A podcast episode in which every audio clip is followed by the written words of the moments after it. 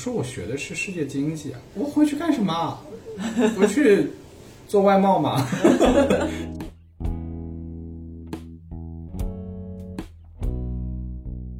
我就问一个问题：你对你的老家，现在的老家，真的很了解吗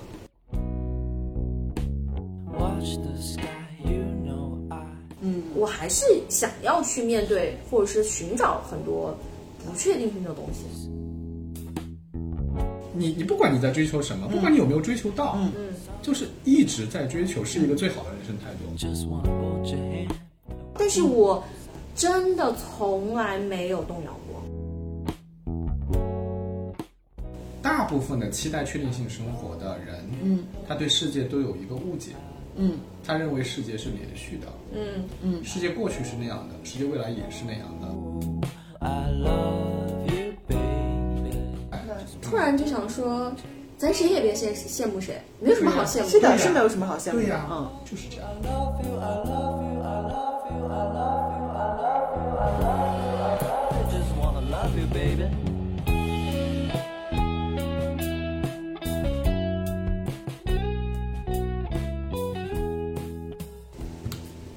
大家好，我是酸奶哥，我也是薛老师。今天是我们所有人为薛老师这个节目的第三期，呃，还是小强跟皓月两位小伙伴，呃，自认为可以代表年轻人带来一个问题，所以今天的这个问题是什么？今天的这个问题是，我从家乡，就是我作为一个小镇青年，从家乡来到大城市打拼，但其实也并没有得到我想要的东西，其实过得挺辛苦的。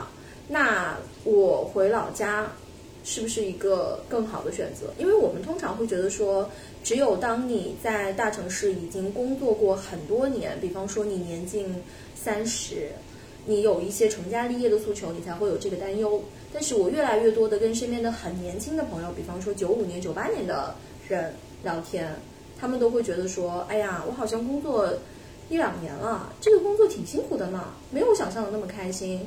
我是不是从现在开始回去积累人脉资源，在我爸妈的这个关系的帮助之下，可以获得更轻松的生活？”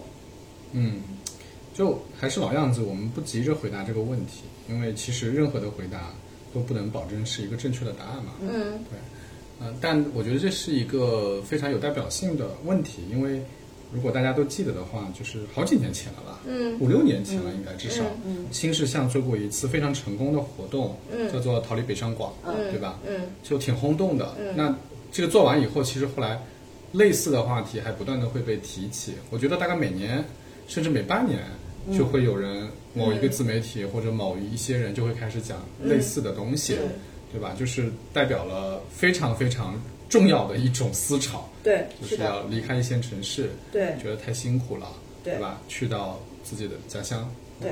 但是我觉得你刚才讲的那个特别有意思，就是说，嗯，不再是那些我们都认为好像工作了很多年要成家的白领有这个问题，是，而是说刚刚开始工作的人都会有这样的想法。对，嗯，我觉得从一个侧面来讲，是不是反映了，其实现在非一线城市嗯。也有更好的生活了。呃，怎么说呢？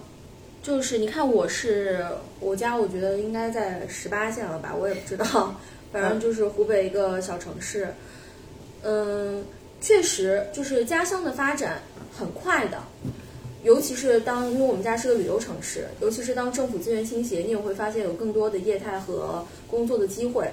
但是当你在大城市生活了之后，比方说我在上海长期待下来，回去你依然不会觉得那是你想要去的地方呀。所以这种好，或者说这种机会，怎么去理解它呢？你看啊，嗯，我们三个人其实都比较符合小强刚才提的那种嗯类型，对吗？嗯我们都我家是按照真正的尼尔森嗯划分的这个逻辑，我们家是正宗的三线城市。嗯，你们两个可能 四线，对吧？四五线吧，不知四道。四五线对，嗯但我们都没有选择回家。我们，你比如说你们两个，你们为什么就我自己性格所致，而且是我在上海其实已经今年满十年了。嗯就是从我本科开始就一直在上海，回老家是不在我想法里从来没有规划过的事情。就是你是从家乡考来上海，嗯你在这里就是学习，嗯你自然留在这个城市，嗯这是很顺理成章的事情。但是我是就是我是在成都念大学，嗯然后我在家实习，我主动实习结束来到上海。我为什么来？就是因为我觉得我要去到一个我可以看到很多优秀的人，我可以看到更大更广阔世界的地方。那我现在依然觉得这个选择是非常正确的。我觉得蛮有意思的。我拿我自己的经历举例好了，就是我是在江苏一个三线城市嘛，嗯，然后我们家乡经济条件还是挺好的，嗯。然后我们班的同学很有意思，我们班去了北京的同学基本上都留在了北京工作，嗯。嗯，我们班来上海的同学基本上都留在了上海工作，我们班去了南京及其他城市的同学基本上都回了老家工作，哦，对，所以呃，所以我们班其实在老家工作的人还挺多的。嗯呃，很有意思，就是每次我回去同学聚会啊什么的，呃，比如说我一般开一个三四十万的车，嗯嗯我同学一般都开七八十万的车，都是都是豪车啊。嗯然后就是你能感觉到他们未必收入特别高，嗯但是因为买房啊这些压力特别小，嗯对吧？因为很多人家里自己本来就有房子，嗯，或者说房价又不贵，那他的这个可支配收入就很多，是所以他的生活水平，包括他的这种工作强度其实也很低，嗯啊，所以整体上来说是一个比较好的生活状态。所以我我其实挺能理解的。如果你是真的是主要追求在乎的是这种所谓工作的性价比，嗯所谓的生活质量，对吧？就是说我不要太累，嗯然后我想吃啥就能吃啥，我买啥就能买啥，嗯然后也挺好的。我甚至有同学非常直接的跟我说，嗯，住在上海跟住在我们老家有啥区别呀？我如果真的有什么东西上海那个老家买不着，我坐个高铁过来也就一个多小时，是啊嗯啊，我就都能买到了，是啊所以也没有什么不一样。嗯所以我觉得从这点上讲，其实是挺能理解的，嗯是的，对吧？如果你如果你看的是这个，嗯我其实挺能理解的。嗯那挣扎的地方是什么呢？存在虚荣的可能嘛？我觉得有，嗯，嗯，我觉得有在那种就是我在大城市没混出头，嗯，然后我走的时候呢，败走的那种感觉。我我走的时候呢，大家又觉得你是去了大城市了，或者你是考上大城市的大学了，嗯。你是我们村里的全村的希望了，嗯。你怎么又混回来了呢？就是会有那种，我觉得会有那种挫败感和丢面子。我之前看过一个帖子，就是讲为什么会喜欢上海，嗯。啊，当然因为这个人在上海，他可能在北京，他会说为什么喜欢北京啊？他就举了一个非常小的例子，他说早上坐公交车去上班的时候，大家会排队，嗯。呃是。他就说是，他觉得这个是一个城市文明的表现，嗯就大家很自觉的排队了，嗯。嗯。而在他的老家，我不知道他老家在哪儿，嗯在他的老家是没有人会排队的，嗯。嗯。所以他就觉得这个他在这样的环境里生活了一段时间因为，他无法忍受了，他回去看到这个，他他又无能为力，对，他变成了一个异类，街灯夜下，夜狗三三两两，星星月亮夜色茫茫，跟生活一样。年轻的人们该去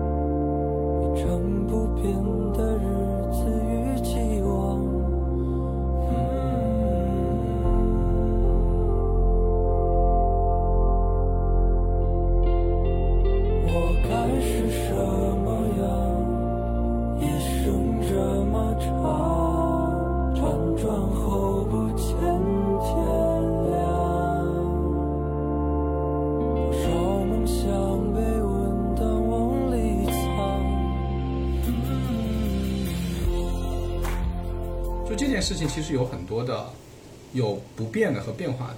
嗯不变的是说，呃，你来城你来大城市追求的其实是小城市没有的东西。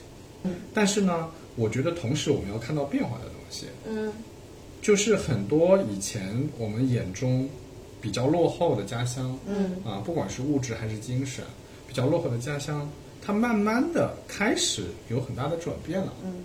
啊，比如说，如果你是五六线啊，我觉得可能还没那么大。嗯比如说，现在我们讲所谓的新一线，嗯对吧？嗯长长沙、重庆这种城市，对对吧？对对，嗯那你就会觉得好像文化娱乐生活也不差呀，对吧？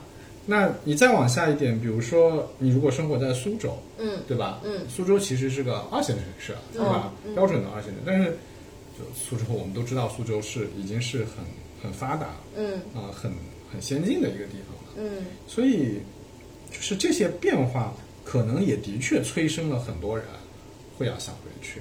嗯这个我觉得嗯很正常。对，我同意。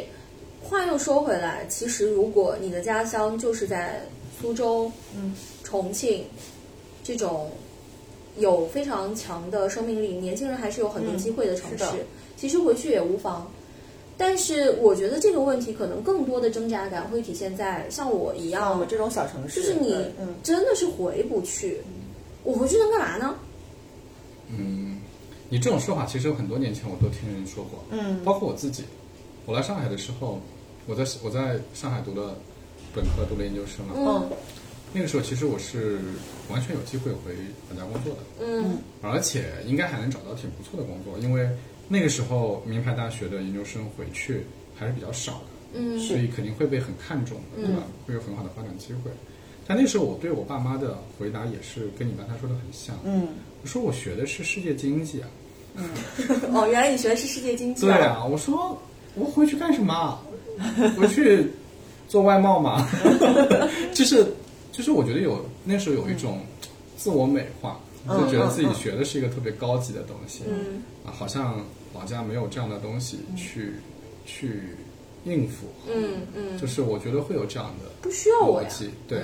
但是实际上啊，我现在回过头去看，我最后去了一些企业做的那些事情，并不是那么的说小城市就没有的，嗯，怎么理解？就是你无非还是进了一个企业，嗯在做业务的事情，嗯对吧？你去了一个家乡的企业，没错，他的那个职位叫什么名字不一样，嗯。可能没那么洋气，嗯。对吧？但你真要，如果你的家乡经济还是比较有活力的，嗯。你真的要做点事业，就是你想做出一点特别好的成绩，嗯。其实也未必就就没有机会。嗯。就是我回了老家，我们老家也老家的企业也想做抖音啊，也想做呃这个什么呃这公众号呀，也你想回家现在就是降维打击，对呀、为什么为什么就不能呢？嗯我觉得核心就是跟还是你周围的人对整体的环境，就是你呃，首先没错，他是需要的，但是他对这个东西的认知是你没有是是。也也不是说你不愿意跟他沟通，或你不能跟他沟通，你可以，但是沟通成本可能太大了。我就问一个问题：你对你的老家现在的老家真的很了解吗？其实没有，对呀、因为我没有时间去了解你。讲的这些东西，要么是你爸妈那儿听来的，对，要么就是十几年前的印象。也有从家乡朋友那里听来的，就确实我没有自己亲自去了解过。是的，所以我我自己有时候觉得，大部分的，呃，分分两个角度来看啊。第一个角度就是很多人留在这儿，说老家没有我的用武之地，嗯。老家不够好，老家有很多毛病，嗯。其实很多还是惯性里的思考，其实也没有人真正的去做过研究，说我老家现在到底是什么样子，嗯是不是真的有机会适合我回去？因为他根本就没考虑过，嗯。所以我觉得还是有很大的惯性的思维，人还是讨厌改变的。嗯，当你在这个城市有很多朋友，有很多熟悉的东西的时候，嗯。你回家有东西不一样，你就会不适应，嗯。不适应你就觉得是不好的，所以我觉得这是一个非常大的点啊。嗯。那第二个大的点呢，嗯、我不是惯性，而是当初选择出来的那批人，其实就跟当初决定留在那里的人是不太一样的。嗯，是的，对吧？因为那个时候大家给自己设定的人生的目标，或者你觉得你自己要追求的东西，嗯就不一样。是的，而这个不一样，今天也没有改变。对啊，嗯你依然想要比较多的尝试，嗯，依然不想去面对一个固定的城市化的嗯生活，嗯嗯，所以你也不会想回去，对吧？是的，所以就是出来了就出来了，对对吧？就是会有这样的问题，对吧？对只是有可能大家在人是流动的嘛，嗯大家在生活的过程当中，我二十几岁怀着憧憬、梦想，我觉得啊，我要出人头地。但是到我三十岁之后，我发现我没办法出人头地，或者是我没办法过上我预期的生活，嗯，我就会开始反思、懊悔，甚至遗憾。会去想那个可能性，会在午夜梦回的时候想，啊，我当时为什么不回去？就像比如说上次我租在上海，我睡着睡着我就睡在客厅了，你描述一下那个场景好吗？我就是那天早上醒来的时候，我就被大锤子抡醒的，外面十几个四五十岁的大伯拿了无比大的锤子，用着我不太听得懂的普通话告诉我：“你现在就出来，我们要开始砸了。”我住我住的那个房子是个隔断房嘛，他们就让我赶紧出来，我连报警都来不及，就看见那个锤子已经把我的门砸凹一片了。嗯，然后我就出来了，出来之后那个墙就砸没了。对我觉得这种时刻的时候，你会你会想说，如果我有个自己的房子就好了。如果我在老家，我我根本不可能遇到我不可能这种事情对。啊我遇不到这种事情的。我当时发生这个事情的时候，我第一时间就就发了朋友圈，嗯然后我下面就会有很多人，真的是很多人窜出来跟我说，他们也遇到过这种事情，很多次遇到过这种事嗯情。那可能在遇到过这种事情的时候，他们都会有这种瞬间，说我可能如果当时在老家，哎，我就这、嗯我好奇的是，这个瞬间，就这个这个想法结束之后，或者这个想法会持续多久？那看人啊，那肯定是因人而异。对我来说就，我我我没有出现过这种瞬间。所以我其实在想说，刚刚讲的是不是那些一开始怀抱梦想嗯去到大城市的人，他们可能他们在经过了一段时间的社会洗礼和毒打之后，开始反思说，我要不要想要回老家？对，是不是我当初做的这个决定不够明确嗯的这一部分人，就是自我意志不坚定吗？还是什么？不要给人扣帽子。我我不知道，对我我其实是在想这件事情嘛，就是为什么会产生这样的转变，或者说什么样的人会产生这样我觉的转变得不？是转变，就是当这些不确定因素在他生活中慢慢增大的时候，比如说我工作也不顺，我对自己的预期也没有达到，而且接二连三的糟心事在我没有使我生活变得更好的时候，我觉得是一件一件压下来的。可能到某个瞬间，突然间就觉得，我是不是如果当初选择留在家乡，这些事情我一件都不会遇到。我觉得这种东西是会堆积在他身上，可能一瞬间就会有这种想法。嗯，天哪，这么看我在他乡挺惨的，不是我在他乡挺好的。但是我真的从来没有动摇过，我也不知道。我说实话，就是我现在已经嗯，在我爸眼里年纪很大了，但是我依然嗯没有想过说要去把自己迫切的放入到一个确定性里面。嗯，我还是想要去面对，或者是寻找很多不确定性的东西。即使面，即使遇到了非常非常极端的情况，我也会问我自己，就是你到底想要过什么样的生活？这个是决定我接下来要做什么选择的非常重要的依据。嗯，我我在我在重新想这个问题的时候，就是我觉得我们要重新理解一下这个问题。嗯嗯，他他那个题其实并不是说我是应该在一线城市、大城市嗯继续发展、追求梦想，还是回我的老家继续发展、嗯追求梦想？嗯它不是这样一个题。如果这样的题其实是很容易理性回答的，嗯就是你权衡一下，你在哪里会有更好的发展机会呀、嗯你在哪里会有更好的收入、更好的生活，那你就去哪里。嗯但这就是一个每个人的题都不一样，对吧？嗯因为每个人的老家都不一样，是的是的对吧？每个人的专业都不一样，每个人能力都不一样，对吧？我觉得不是这个题，嗯。嗯其实这个题蕴含的本质叫做，我是要继续追求理想、梦想，嗯。还是选择确定性的城市化的生活，嗯。嗯。就程序化的生活。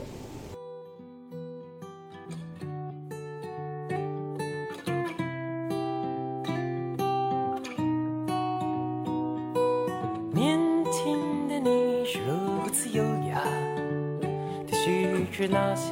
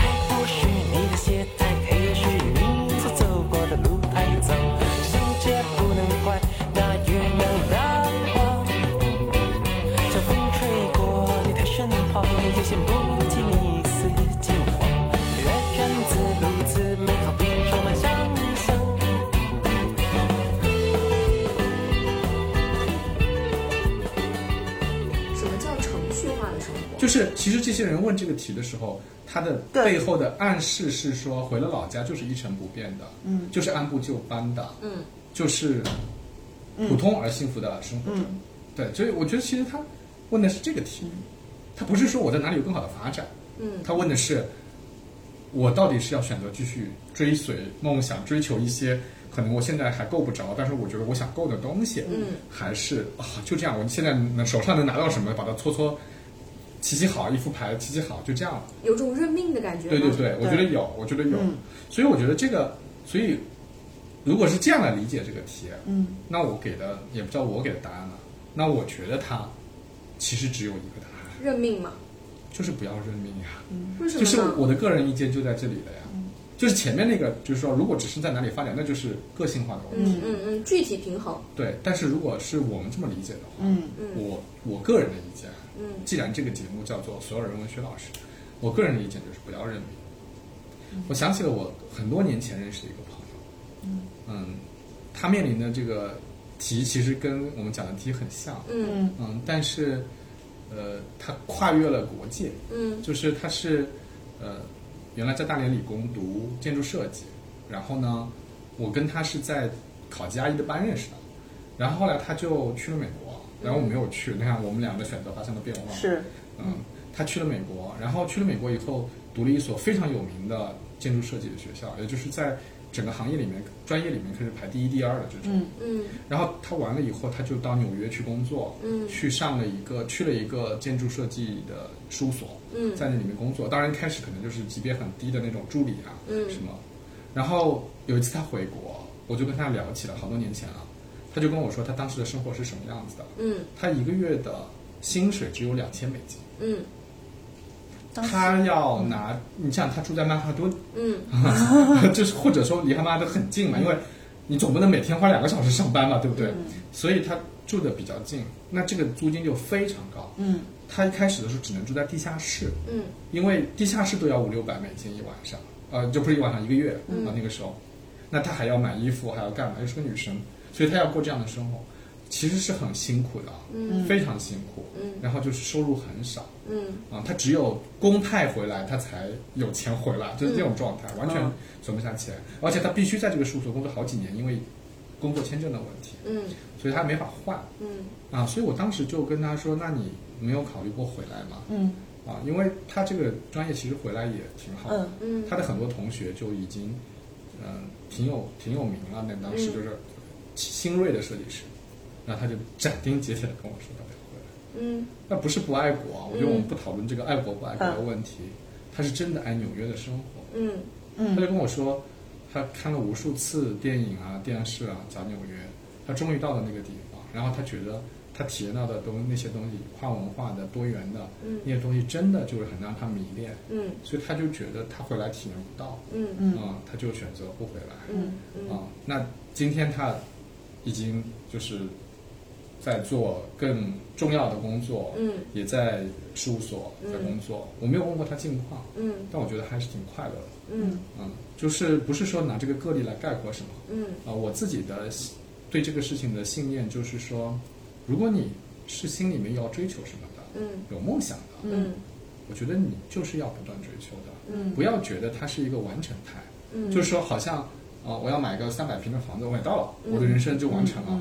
我觉得肯定不是这样，嗯。就是你永远都在追求的，是。你要有追一个有追求的人，他就真的是到死不追求了，对，对吧？我觉得让人很难过的一个状态就是，我本可以，但是我就是你放弃了那个东西，就是你如果心里有一个东西，你把它放掉了的话，不是我的我的核心逻辑是不要当咸鱼，嗯。嗯我的核心逻辑就这样嗯知道，就是说嗯。就是说你你不管你在追求什么，不管你有没有追求到，嗯嗯就是一直在追求是一个最好的人生态度，这是我的个人观点。嗯，就是如果你要选择做一条咸鱼的话，其实你就是没有追，你就没有生命力了，没有生命力了就好没劲啊。但其实我重新理解一下你转换过的这个题目，就是我要不要认命嘛？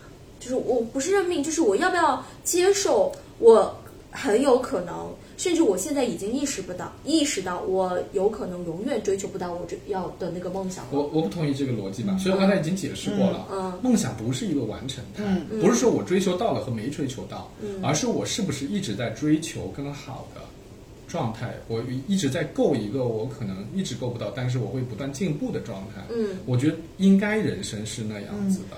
我记得是谁说，是王小波说的吗？还是谁说的？说、呃应该不是王小波，有的人啊，三十岁就已经死罗了。曼罗兰罗曼罗兰，好的好的，嗯还是还是你有文化。来自克里斯朵夫，嗯，就是有的人三十岁就已经。嗯，不断的重复他对，过去的人生。对啊，因为就是你如果没有追求了，你是一条咸咸鱼就是死鱼嘛。嗯 但是我我我问一个问题，为什么我回到了故乡，过一个相对平稳的生活，嗯我就是一条咸鱼？哎，不对，你看你又回到了，哎呀，我们今天是个逻辑题啊，你又回到了那个题的第一层节。嗯我的意思是我我我再次澄清一下，原先我们最开始的时候讨论的时候提的这个题目叫做我在大大城市过得不好，嗯我要不要回到我的老家去？嗯。啊，我要不要放弃大城市的工作和生活，回到老家去？嗯。会不会过得好一点？嗯。最开始是这个题，是。那这个题有两种解释的方式，一种题的解释方式叫做我在哪儿会过得更好一些，嗯这个好包括精神，包括物质的，嗯。那这个就是一个个性化的解法，嗯。因为你要具体衡量，比如说小强，嗯。你就要衡量你的老家回去后，你的能力、你的资历、你现在的积累，你能过什么样的生活、什么样的工作，和你留在上海有可能会是什么样的生活、什么工作，然后最后你说 OK，这个大于那个，所以我决定回去，所以这是个非常理性的判断。那到这儿这个题就不用讨论了。那我对这个题的理解，我觉得它背后隐藏的真正的意思不是这样的。嗯。因为如果是一个理性的题，大家都会解。它背后隐藏的意思其实是我要不要继续追求所谓的梦想，哪怕这个梦想不是很清晰，嗯，还是我要选择做一条咸鱼。而这个咸鱼不是说过平稳的生活，咸鱼就是我放弃了追求和梦想。这个是我的对这个问题的理解。嗯嗯你回到老家当然可以做一个非常有追求的人。嗯嗯，你回老家折腾出一些你在大城市都折腾不出来的东西，对那就很棒啊！我觉得双、嗯双手为你鼓掌，对吧？对就很棒啊！对，我不是，我一点都不反对这个，我反对的是做咸鱼。嗯嗯，就是让你的生命处于一种停滞的状态。所以就着这个往下讲，最可悲的是什么？嗯最可悲的还不是回老家做咸鱼，嗯最可悲的是你又留在大城市，你还在那里做咸鱼。嗯，我觉得这个是最可悲的。那还不如回家在爸妈身边做一条咸鱼唉。做一条容易的咸鱼。嗯对呀、还还要选一个哈的模式的咸鱼，这是何苦呢？对吧？对吧？嗯，所以就是这是我对这个题的理解呀、这么一听，好像又有一点醍醐灌顶，但是总觉得哪里 有问题呢？对我比较擅长强词夺理。就是总觉得，嗯，没有没有，我觉得，我觉得每次讨论一个问题啊，它最终其实是一个你个人观点的表达。是的嗯对吧？对我来讲，这就是我个人观点的表达。我觉得就是人生就那么点时间嘛，嗯，是的你，怎么过都是一种过法，对吧？那你到底是想怎么过嘛？我觉得总不能说我天天躺在那儿，然后或者说，哎呀，我就这样每天日复一日的在那儿就是过着一样的生活，我这一辈子就这样过去了。你最后难道你不后悔吗？我我觉得最有意思的就是这个，你知道著名的全世界最大的市场调研公司 Kanta，嗯帮阿里做了一个八大人群的分类，嗯其中有一大人群叫做小镇中老年。嗯啊，你知道小镇中老年的定义是什么吗？就是三十五岁以上的小镇人。哦哦，特别可怕，因为其他八大人群的那个年龄段都是比较窄的，嗯只有这个年龄段三十五岁以上，它归入一类啊。嗯什么意思啊？就是在 Kanta 认为的这个人群里面，这个小镇当然就是指无限无以下限以下的城市、城镇，这些人他的生活就不变了，是啊，是的，他他就一样了，三十五岁跟七十岁是一样的。是的你不觉得？如果你被归到这一类里面，你回老家最后做了一条咸鱼，被归在这一类里面，那那不是说商家要不要赚你钱的问题，嗯是你自己回头看一看，你会不会觉得妈呀，我我为什么要这样？嗯，我我能做点别的吗？所以这个问题好像回过头就会开始重新需要审视自己，就是我是一个有追求的人吗？我有要追求的东西吗？有吧？我觉得，嗯我觉得就是今天你可能说不出来你追求的具具体东西是什么，嗯但是你如果一个人他就是一直在尝试，然后饱含热情嗯的做一些事情，他其实是有追求的，嗯，只是他可能他暂时具时象化。对，可能他暂时说不清而已。嗯，但是这个追求是有，但是我觉得就是我的我的观点并不是说留在大城市就是有追求的，嗯同意。回到家庭同意是有追求的，我嗯绝对不是这个意思。嗯我甚至强烈建议有一些人，其实真的是可以仔细审视一下，嗯是不是回家会有更好的嗯发，展。是的，是的如。果如果有，就是可以回去的。我觉得真的，就是我自己回想我自己啊，嗯嗯，我如果大学毕业了以后，嗯我选择回老家，嗯可能也发展的挺好的呢。嗯就是比我在外企当小白领可能好呢。啊，因为我前段时间看到一个微博热搜还是什么，说嗯是武汉还是哪里，几年前的文科状元回老家进事业编了。嗯，然后有人说好可惜啊，车下人说有什么可惜的，人家要从政的，对，对呀、就是进去那就从基层干部干起，那是一路要从政的。所以可能本质上冲突的不是大城市、小大城市、城市小城市、大城市、小城市，还是你你自己生活的观念。是你要、对，就是你要成为什么样的人。我就是立志当咸鱼，我觉得我爸妈给我留下的这个矿山挺好的，也可以啊。就是我就是躺在这个矿上混吃等死也挺好的，我不给人民造成负担嘛，对不对？我也可以惠顾我身边的亲朋好友。对，我我觉得啊，就是乍听一下，这是一个个体问题。嗯你当然可以说，哎，有的人觉得这样挺好的，就挺好呀。有的人他不想这样过，那就不这样过嘛。对啊，听起来，我们不是要允许多样性的存在吗？对呀、听起来是这样的嘛。从尊重个人意愿来讲，当然是这样的，嗯也没有什么好指摘的。嗯但是啊，就是如果你去看，就是人人总是往前看，往往往往后看一些过往的历史，看你身边的那些样本，嗯你就会知道，其实没有人，真的没有人能够那样过一生。怎么说？就是他一开始可能会觉得挺好、挺舒服的，嗯他慢慢的就会发现他不安于这样的生活，嗯然后有些人就堕落了，嗯有些人就会不断的滑向那个，嗯比如说他有很多不好的行为会发生，嗯因为他他觉得那样的生活太乏味了，太无聊了。嗯那有的人会变成好的，就是他他觉得我要做一些正向的事情，嗯有的人会做很多负向的事情。的所以我们经常讲富不过三代是为什么？就是因为富不过三代的原因，就是因为那些败家子嘛。为什么会是败家子呢？就是因为他只知道啊花钱，只知道坐吃山空，而且他会吃喝嫖赌啥都干，然后把钱很快就花完了。就是他的生命，就每个人的生命能量都是存在的，生命能量无处消耗的时候，就滑向了对啊你对，说的这些。就是去找那些波动的东对啊西。对对，哇，对，我觉得是的，就是，就是可能真的就是人是一种，还是非常需要把能量发挥出来的动物啊。嗯嗯就是你 你让他真的在那儿啥也不干，就是就是纯消耗，我觉得其实对他来说也是一个很很很大的打击。需要跟这个世界产生碰撞。哪怕不跟这个世界，你也得自己也会有要有变化，嗯，你在你自自己的认知上面也要有变化，没有变化是不行的。嗯我能不能这么问？就是如果啊，他们真的坚持不下去了，但是他们本身也不是说我就是要回去当咸鱼的，可以鼓励他们回去试一下，不行再回来，因为很多人都是这样的呀，对你看那个除了逃离北上广，还有逃回北上广。对呀、对。很多，但是啊，嗯。但是啊，我自己觉得啊，就是不要做流于表面的尝试。嗯。就我也记得那些文章讲逃回北上广的那些文章，嗯。他回来是为什么呢？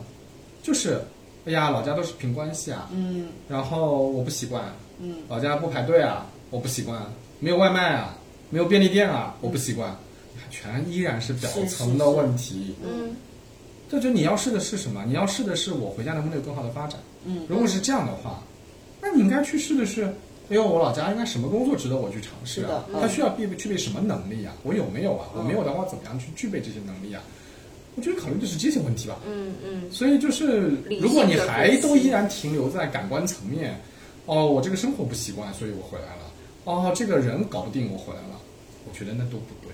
嗯，这种尝试，疲最后让你疲于奔命吧，在两 两两端来回折腾吧，嗯不但折腾自己，还折腾自己家里人，嗯对吧？所以我觉得这个就没意思。哎，我们今天讨论这个问题啊，也存在着这种试图简化。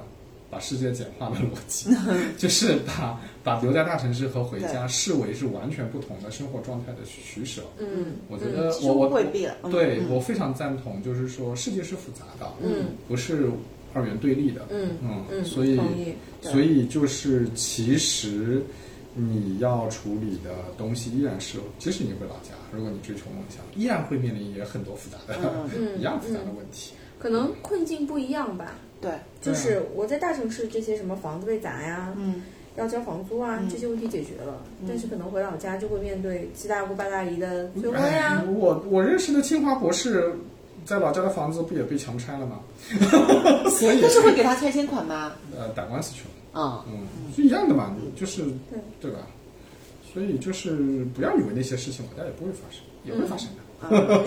只是你遇到的问题不同而已最终还是对看对看哪哪个地方老家也不是桃花源，对更有利于自己不是。回去了就父母永远庇护你，对吧？嗯也不是这样的。是的，呃，回家回老家以后，靠父母搞定儿女上上上学，嗯靠父女父父母搞定你上班，嗯搞定你领导，怎么可能嘛？嗯，是的，你最后变成你全家的支柱，你要搞定，帮你父母搞定医院，搞定开刀的大夫，搞定你自己孩子上学，搞定你孩子班主任的问题，嗯这多了去了，对对吧？跟中年人聊天，就是突然一下子把你从梦想拉到现实，血淋淋的教训。但是我们是要跟这种东西共处的。是的，是的，我现在觉得会有这方面的压力。我觉得你们其实是很幸运的，你们因为在大城市工作，你们其实免掉了很多，尤其是到了这个年纪，本来应该承受的复杂性。比如，比如催婚呐、我不是天天被催婚吗？就像就像你们羡慕的那些，嗯。也不是羡慕啊，就你讲那些在老家过得很好的生活的同、同学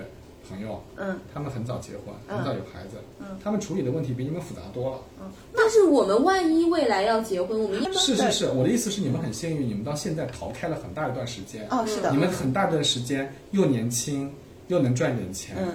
过着自由的生活。嗯，但是你迟早要面对复杂性，是的，是的，嗯是的，对吧？是的，所以其实从这个意义上讲，你们觉得很舒适的那些同学们、朋友们，其实他们在老家处理的问题、处理的多的关系比你们多。是的，其实他们也未必像你们想象的那么悠闲自在。对，突然就想说，咱谁也别羡羡慕谁，没有什么好羡慕。是的，对呀是没有什么好羡慕的啊。金和弦唱一首摇滚乐，唱出关于我平凡梦想的苦辣酸甜。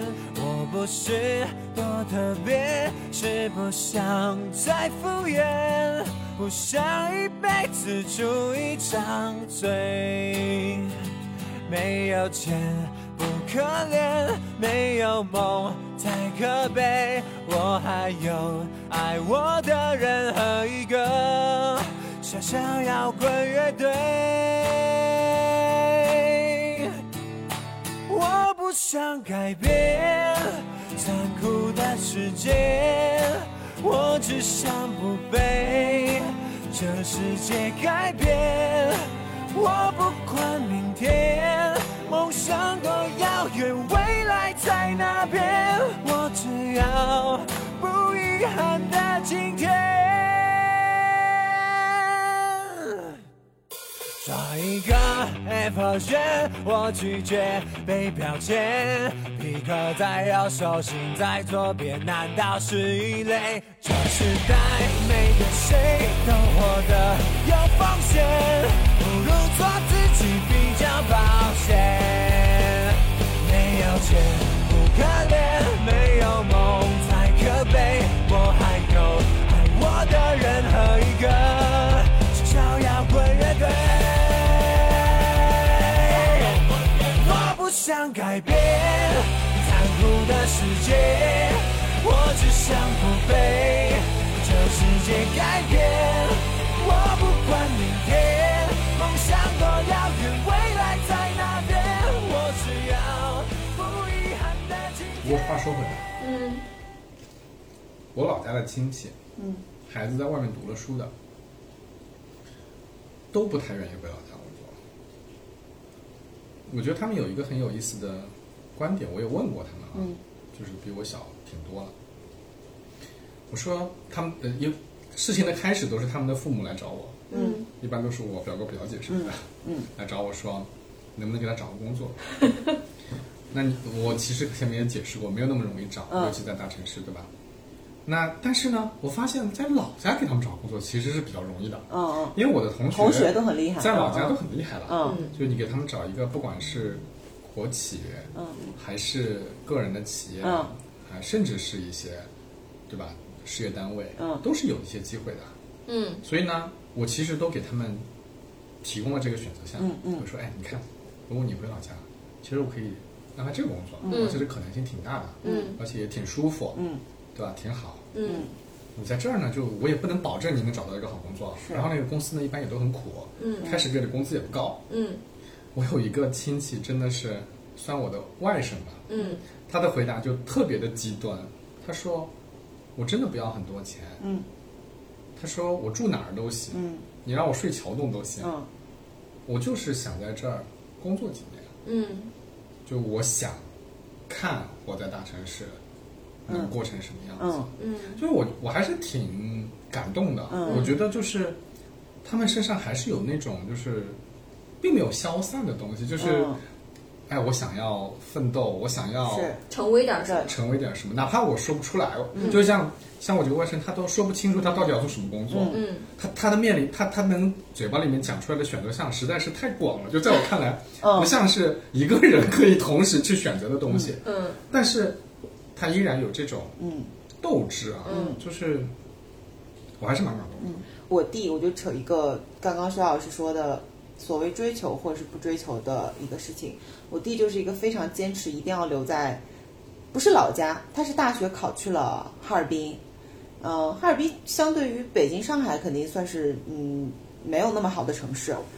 他就在哈尔滨读了大学之后，然后就毕业一直留在哈尔滨，但他是写程序的。嗯我就想说，你大可以来两上海、北京闯荡两三年，然后你再回去嘛。这你回去之后不就是降维打击了吗？嗯你也未必是要一直在上海、北京，就是完全不愿意。我这么多年劝过他很多次，我想在哈尔滨做程序的做程序员，真的是因为你没有那个大环境，你能做出什么嘛？就不行。干什么嘛？对哈尔滨有意见啊？不是，是行业行业的原因嘛？我那天就问他，我说你在哈尔滨就是做程序员，大概能赚多少钱？他说刚开始的时候四千多。我说一直这么多嘛？他说大概过几年，慢慢的就会有五六千吧。我说那以后会会年薪很高吗？他说在哈尔滨要那么多钱干嘛？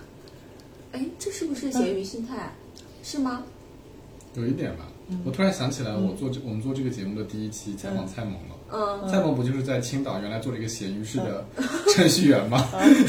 但不，蔡萌的心态一点都不咸鱼，嗯他从始至终都哦想对着我要多赚，对我要多赚钱，对我要那成功。最后他对成功了嘛，对吧？对但是另外一个解读，比如说像我弟这样，我就是他一辈子都可以觉得说我不需要那么多钱，他物欲极低。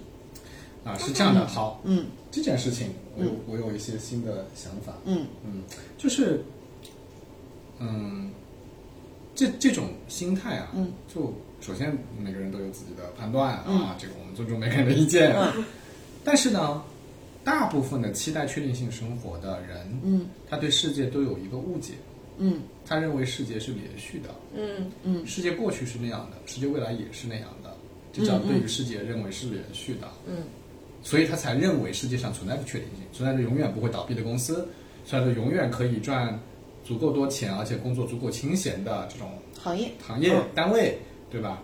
自己也永远可以在这样的环境下嗯。安逸的生活着，嗯。啊，这都是一种连续性的假设。是，但实际上我们都知道，连续性的假设是不成立的。是的，嗯我们过去认为再好的行业，过了没多少年嗯都被摧毁了。嗯我们过去认为是铁饭碗的工作，今天会变成高危的行业，都是有可能的。嗯对吧？嗯，哪哪怕说我对金钱物质的需求不高，嗯我们就问一些特别实际的问题：嗯，家人生病了要不要钱？是，孩子要出国留学了要不要钱？嗯嗯哪怕你自己出去玩了，要不要钱？嗯你会有很多超出你原本的预期的嗯。支出，嗯是，而这个时候你突然就发现，你原来假定的那样的所谓安逸和稳定的生活，嗯。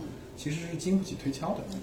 我就是一直这么看，就是不管你有钱没钱，你都不能从根本意义上成为一条稳定的咸鱼。对啊，那我我心里觉得最有安全，对我来说最有安全感的方式，就是不断的把自己推向相对不安全的那个地方，然后你去适应，你就是不停去拓宽自己，就是能接纳这个世界的那种程度。我觉得对我来说特别有安全感。胖月在讲他弟弟的这件事情的时候，我就想到我总是跟你们讲的那个，我到现在依然还在家乡的那个朋友，他在家乡电视台，他心里面就是想着我要来大城市做直播，但是他的问题就是说，我现在已经还行，也没有说获得多大成就嘛，那我要不要去呢？我要去，好像我要放弃一些东西，他的那个挣扎感就永远。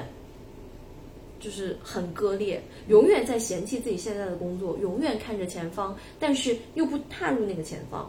他的这种状态就跟你弟是一个鲜明的对比。我觉得你弟至少是自洽的嘛，嗯，不管他对，不管他未来会面临薛老师说的任何一种困境，但至少他现在的这个状态，就是第一，我很清楚我要我要做什么，我每个月只要五千块钱，可以的。第二，我也很清楚我未来可以去到什么地方，我不会给自己设立一个好高骛远的标准。嗯所以至少在比方说我未来不遇到大的危机的情况下，我都可以活得至少在心理上很舒适。所以我就想到了我那个朋友嘛，我觉得就是你一直。至少有在我的我知道的情况下，至少有五六年的挣扎吧，快要没有机会了，还在挣扎，这不就是很可悲吗？你看啊，嗯人生充满了偶然性。嗯，我我以前看过一个讲法，就是说，呃，如果有平行宇宙的话，嗯，可能已经有不知道多少亿万个平行宇宙里面的我们在过着完全不同的生活了。嗯就拿我自己作为一个不典型的例子吧，嗯。比如说我上大学，就是我是选择了复旦大学、嗯。还是选择了清华大学，嗯。我的人生可能截然不同。嗯。当我选择了复旦大学以后，我选择读研究生和不读研究生可能又截然不同。是的，我选择了这个女朋友和那个女朋友，又可能截然不同。嗯。其实你面临着无数的平行宇宙，嗯。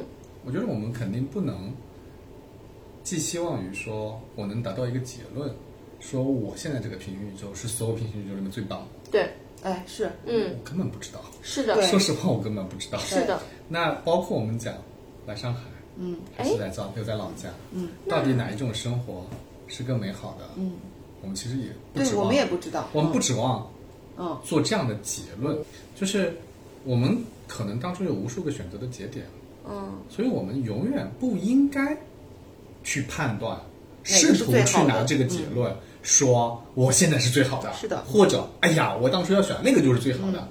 根本不应该有这样的结论。就不应该判断它。不应该试图去做嗯这个判断，就没有必要。他你不可能而且你你也没有任何依据，哎，嗯。这这里我稍微有点不同的看法，嗯。就是我同意世界是流动的，嗯。人我自己也是流动的，但是如果我要坚持一种生活方式，我要做一种选择，我不判断我怎么做这个选择。就是我想说的，就是你现在试图去总结过去，去判断哪个东西是更好的，我觉得是没有意义的。嗯你嗯判断不出来，嗯啊，你也不可能做出这样的判断。同意。那什么是重要的呢？嗯我也在问自己这个问题啊，什么是重要的，什么是不重要的？我现在已经先排除了一个不重要的，嗯叫做试图去总结哪一种选择会得得到更好的结果。嗯我觉得一点都不重要。你无法重演历史，嗯嗯对，你也没有判断的依据。嗯那你能让自己有笃定感，觉得嗯，OK，我自信的，我在做选择，我依然是自信的，嗯而不是犹豫后悔的，嗯是什么呢？是你在做判断的时候，每一个判断都有你判断的准则。嗯。我举个很简单的例子，依然拿我自己的人生做举例，嗯。我选择不同的大学是为什么？嗯。是因为我觉得那所大学更像我想要成为的样子。嗯。嗯。我选择去做哪一个工作，嗯。我当时可能有十几个工作可以让我选，而且工资都差不多。嗯。你拿什么做选择？嗯。你是在想，哎，我选的这个会获得什么，会会变成那样的结果和这样的结果？不是的，你判断不了，你只能判断说，我想要成为什么样的一个人，嗯，做什么样的工作，嗯所以我选了这个。是啊，对呀、只要你坚定的相信这个选择是符合你一贯一以贯之的逻辑的，嗯它就是最好的选择呀。是啊，对啊，所以没有必要去讨论哪一种哪一种东西的结果好不好，因为他们无法比较。我们只讨论选择的标准是什么，嗯那个标准是无关结果的。其实你看啊，你你你念叨了很多次你那个老家的朋友，你说他一直在纠结嗯到底要不要出来，嗯，本身是浪费时间，对他来说是很可悲的。对，嗯，我觉得吧，因为我自己啊，真的很痛心疾首，对，我觉得这就是你的观点。就是非常个人化的，对啊，嗯，就是我觉得身处在那个位置上的人，他考量很多因素你是不知道的，而且你也不知道这里面哪一个东西在他身上是最重的。嗯，我我举个很，我还是举个很简单的例子吧。当你在选择出来还是留下来的时候，你考虑最重要的因素是我个人的理想能不能实现，嗯嗯。嗯那你就很容易选择，对吧？你你也讲了那些条件啊，我在我这儿这些都没有资源，也做不出来，只有在北上广才能做。你看，你就会觉得很奇怪，嗯。为什么他不能像我这样这么快的做做选择呀？嗯因为人家心想的不是这些呀，嗯，这些他都知道呀。我懂了，他可能想跟他家人多待一点时间嘛，我懂了，他可能喜欢他公司的一些同事嘛，嗯。他可能喜欢门口那家拉面店嘛，嗯。就是嗯嗯，他有太多的因素了，所以我我我心里面对这件事情的看法就是，就是平行宇宙一直在发生，是的，做选择是非常非常普通的事情，嗯。不要把每个选择看得那么重要，嗯，嗯，你有无数次可以去修正它的机会，你有无数次，所以呢，不要去在乎，嗯。也不要试图就是觉得这个东西是很容易判断的，或者很很容易，每个人考量因素不一样，我懂了。其实这件事情给我最大的，嗯，我觉得这次谈话我最大的收获就是，不要那么狂妄的用自己的认知去评价别人，因为我真的，我从我从内心上说，我非常非常看好我这个朋友。就为什么我一直不停的跟你们提起他，是因为在我的认知里面，我觉得他不应该那样，但是就没有什么应该不应该嘛，就是我同意，可能。比方说，就是因为我外婆年纪大了，我就是要陪她呀。对呀、这些东西你不知道，你很多东西你是不知道的，对。所以就是，就我这也是我现在就是非常一以贯之的一个原则，嗯就是我其实反对所有的，不管是个体还是组织，嗯，那种过于自负的是嗯是判断，嗯因为因为为什么会过于自负？因为你以为你掌握了所有的信息，你以为你的决策就是最英明的，不是这样的，嗯不是这样的。我觉得第一，世界的复杂性远远超过我们所有人的想象，嗯对吧？再聪明的人，再聪明的组织，都做不到全知全能。嗯。所以我特别喜欢的电影《指环王》里面，嗯。我觉得那个特别精彩，是什么呢？就是《指环王》里面那个 Gollum，、嗯。他已经是一个堕落的霍比特人了，嗯。然后他把魔戒，他的魔戒被那个 Bilbo Baggins 嗯。给拿走了，后来给了 Frodo，对吧？这个魔戒，Frodo 要去毁掉它，而 Gollum 就还在后面跟着他们，他想夺回魔戒。嗯。这时候被 Frodo 发现了、嗯 f r o d o 就说：“哎，这个讨厌的 Gollum，当时 Bilbo 就应该把他给杀了，因为 Bilbo 当时是有机会杀他，嗯嗯就应该把他给杀了。嗯。Gandalf，嗯。啊，就是这个嗯嗯。魔术师哈、嗯。魔法师，Gandalf 就跟他说：永远不要去判断一个人的生死，嗯。再全能的人都不可能看到所有的是。嗯。一面。嗯没有人是永远正义的，嗯所以不要那样快的去判断人的生死，嗯。就是你要留着他，是。就不要去试图当那个 judge 嗯是的。啊、嗯。所以我这个对我来说真的是印象很深，我很喜欢他讲的这个话，嗯。我觉得我们所有的人都应该有敬畏心，是的，对吧？就是可能可能有的人没有，但是嗯，我们自己努力去做这件事情。对，我觉得这个是可能是对人最有帮助的。是我当时进新院的时候，上第一节新闻理论课，就研究生的时候，我们老师就说，做新闻永远是要保持敬畏心，你们心里永远要记住一句话：让子弹飞一会儿。对我，对我是受过这样的训练的，嗯而且我很喜欢，就是我很喜欢做作家，不停的在讲人是具体的，世界是具体的。是的，我也一直觉得我认我我认识这件事情和贯彻这件事情，贯彻的还行。嗯，可是我突然意识到，我可能因为我的这种自大的认知，可能就真的我我可能以前伤害了我的朋友，就是我对他说了很多，嗯，你觉得理所当然？对，就是真的我。我嗯，我甚至会把这个事情不断的重复给我身边的人听，我觉得对他来讲可能是一种，唉，嗯，就我们我们这个节目 最后的时候变成了主持人，主持人抱着小被子在旁边抹泪。为什么变成了这样的效果？就是觉得呃？就是觉得就是嗯，因为如果我不是一个自我自以为在这个上面有认知的人，我不会觉得这件事情有什么。但是，我难道不是一直觉得我还挺能体谅人的吗？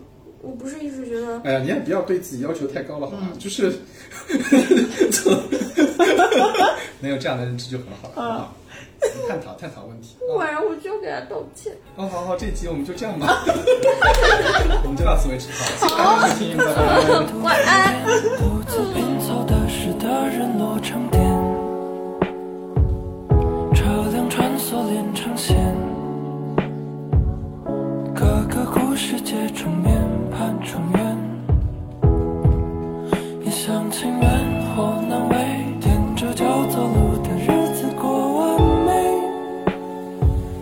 小确幸日积月累。数着一天又一天又一天又一天，陪酒陪笑到赔罪，陪同夜路昏黄的人写成。